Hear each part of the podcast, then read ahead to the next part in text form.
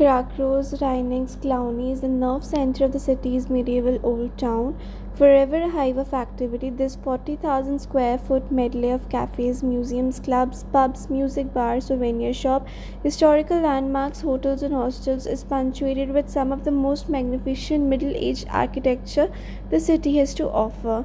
In the summer, crowds sip cool, polished beers from the umbrella shaded cafes that litter its sides, shaded from the sun by the looming Gothic spirits of St. Mary's Basilica on the square northeast, while during the winter, invariably dusted with snow, the square ebbs and flows with the energy of Christmas market and the slow number of Krakow's colder nights.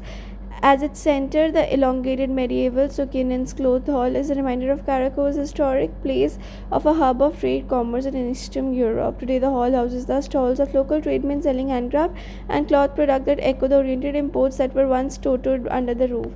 The Sukiennice runs neatly through the entire length of the square from north to south, having the effort to dividing the Rynek into two equally sized sections, one on the east and other on the west.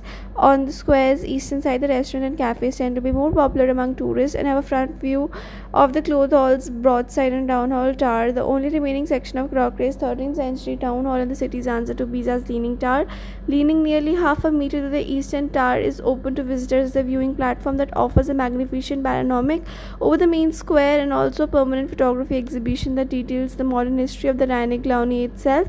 At the tower's base, a seemingly archaeologically sculpture known to locals colloquially as Simple the Head is a controversial 2004 edition in the main square that has become a favorite photo spot among visitors. The eastern side of the square is sculptured with points of interest and the myriad of street entertainers that crowd on the foot of the basilica's red towers to the small quaint church of St. Adalbert near the exit on Grodzka Street to the south. The latter is among the oldest stone structure in the entire of Poland and one of the few well preserved remaining examples of early Christian Romanesque construction in the country.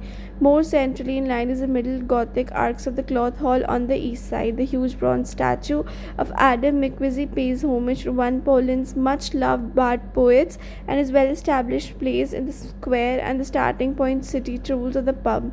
Today, many of the building facades the line edge of the main square retain their polished Prague architectural style despite their medieval beginnings. A prime example is the Krzysztofory Place on the northeast corner, which is now home to the Central Division of the Historic Museum of Krakow, a great place to acquaint oneself with the history of the town as a whole.